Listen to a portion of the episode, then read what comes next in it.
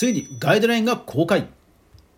2025年日本国際博覧会の公式キャラクターミャクミャクその二次創作ガイドラインが公開されました。その内容は非営利であればファンアートや動画グッズなど制作が OK など比較的緩やかで SNS への投稿ももちろん認められています。そこで公式発表の一次ソースにあたり詳細を一緒に見ていきましょう。一方明確に禁止されていないあの有名な媒体がそれでは早速学んでいきましょう。おはようございます。フリーでマーケターをしながらクリエイター活動しています香川です。この番組はインフルエンサーやクリエイターの経済活動や最新トレンドをゆるーく毎日配信しているラジオ番組です。いつも皆さんご視聴ありがとうございます。それでは今日のお品書き。脈々様の二次創作ガイドラインが公開。非営利なら OK って非営利って残されたグレーな部分 YouTube は？です。はい。いやー、ついに来ましたね。あの、来るか来るかと思っていましたが、やはり来ましたね。2025年ですから、まあ、これから3年間、3年間は、まあ、脈々様のファンアートや二次創作物で、まあ、私たちは楽しめると。いうことですよ。これはね、本当楽しみですね。で、しかも、まあ本当に広く受け入れられるあの、ゆるさでしたよね。いわゆる個人であれば、非営利であれば、まあ、ほぼほぼ、えー、OK ですよという感じなのですが、ただ、えー、一次ソースにね、当たるということ大事ですので、えー、今日は皆さんと一緒に一次ソースに当たっていきましょう。はい。えー、公式サイトから PDF がありまして、え、そちらの方で、え、配布がされています。大阪・関西万博公式キャラクター二次創作ガイドラインとはい。ということですね。えーと、まず第1条が定義、このキャラクターですっていうのが書いてあって、はい。で、えー、二次創作、えー、二次創作、はい。ここからですね。個人または法人格のない団体が営利を目的とせず公式キャラクターの二次創作物を創作する活動を言いますということですから例えば法人格のない団体例えばほら学校の部活とかサークルとかえ任意の団体とかそういうことも OK ってことですよね。うん、だから全然学校の演劇部が、えー、脈々様の、えー、二次創作演劇を作っても全然 OK ってことですよね。えー、そこでまあお金をね取ったりしなければ。はい。えそれから、えー、第2条は権利は、えー、団体が協会が持ってます第3条は許諾の範囲ですねはいここに具体的に書いてありますえ本ガイドラインで、え許諾される使用例と、営利を目的とすることなく個人的に楽しむために公式キャラクターに似たデザインの作品、絵画、デジタル画像、ぬいぐるみ、衣装等を作成すること、作成した二次創作物の画像や動画を営利を目的とすることなく個人の SNS や個人ブログに投稿することということですからこう衣装って書いてありますからこれいわゆるコスプレとかもね OK ってことですよね。あとなんかこう自分用にねぬいぐるみを作ったりとか、まあ、ワンちゃんにねちょっとこう脈々なので赤い部分をかぶせるようなものを作ったりとかそういうのは全然 OK ってことですよね。ファンアートも OK と。で SNS とかブログに投稿するのも OK と。いやー、本当だから、あの、いわゆる緩めの、緩めの広く受け入れられやすい、本当にあの、うん、一般、一般的なというか、うん、受け入れられやすいところをちゃんとね、あの、分かったか、分かってるなって感じで、うん、出してきた印象です。さあ、では禁止されているものをね、見ていきましょう。やはり営利ですね。えー、が本ガイドラインで許諾されていない使用例。営利を目的とし二次創作物がデザインされた T シャツやぬいぐるみその他のグッズを販売配布宣伝すること。企業や事業の宣伝広告や、えー、販売促進等に二次創作物を使用することと。だから儲けが出ていなくても例えばね、集客のために住宅展示場で、えー、その二次創作物のねポストカードとかぬいぐるみとかティッシュを配っちゃダメだよとかそういうことですよね。うん。えー、っと、あとは、あとは禁止、で、さらに禁止事項も書いてありますね。えあ、で、そうそう、著作権はもちろん、えー、許諾はしてるんだけど当然著作権はね、協会だということですね。で、本利用許諾は公式キャラクター以外の他の著作物、著作知的財産の利用を認めるものではありません。そうですね。はい。禁止事項、またさらに詳しく書いてあります。えーと、二次創作営利目的で利用しまたは二次創作物に関し名目の遺憾を問わず対価費用相当額のみの場合も含みます。を徴収しまたは報酬を受けて自ら利用し第三者に利用させること。うーんここなかなかねそう微妙なところだな感じがするんですよね。費用相当額のみの場合も含みますっていう時にほらあの同人誌同人誌って一般的には印刷代だけ実費のみでまあほぼほぼ安く販売するっていうのが鉄板じゃないですか。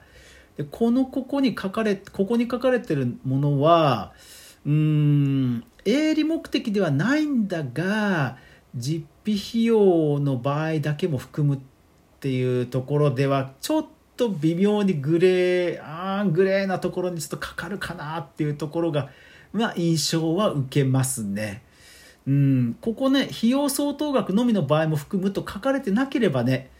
いいんですけどちょっとここがね同人誌はちょっとあちょっとうん当たっちゃいそうな気がしますね。えー、あと公式キャラクターをそのままの形で、えー、創作するあもうまんまはダメだよってことですね。はいえ、あと侵害したりするものあと公序良俗とか関係があるように誤認させるものとかイメージを損なうものとか誹謗中傷とかえー、誤解を招くものとかはダメだよということですね。うーん。ということですね。ですから、その営利目的じゃないにしても、うん、同人誌販売はちょっとね、様子を見た方が良さそうな感じですね。はい。えー、それから、えー、そう。で、協会、団体の方が作ったもののさらに二次創作。これは、えー、っと、利用者が二次創作、ああ、違った逆だ。これは、えーと、教会が逆に言うとあなたが作った二次創作物は教会が、まあ、作品のね同一性を損なわない範囲で、えー、まあ、修正することもあるかもしれないけどこうサイズ変更とかねそのぐらいねそういったものをするかもしれないけど、まあ、紹介することができるものとしますと。だから二次創作こんな感じのファンアート作ってますよっていうことを、教会もごめんね、利用させてもらうよというところですね。うん、まあまあそうですよね。うんえー、で違反に関する措置や、えー、管轄雑則と書いてありますねはいいやだからちょっと同人誌が微妙にグレーというところがちょっと、えー、気をつけた方がいいところかなと思います。さあここで皆さん気がつきましたでしょうか？営利目的ということについてえー、まあ事業広告などを含めたものというのはおそらくこの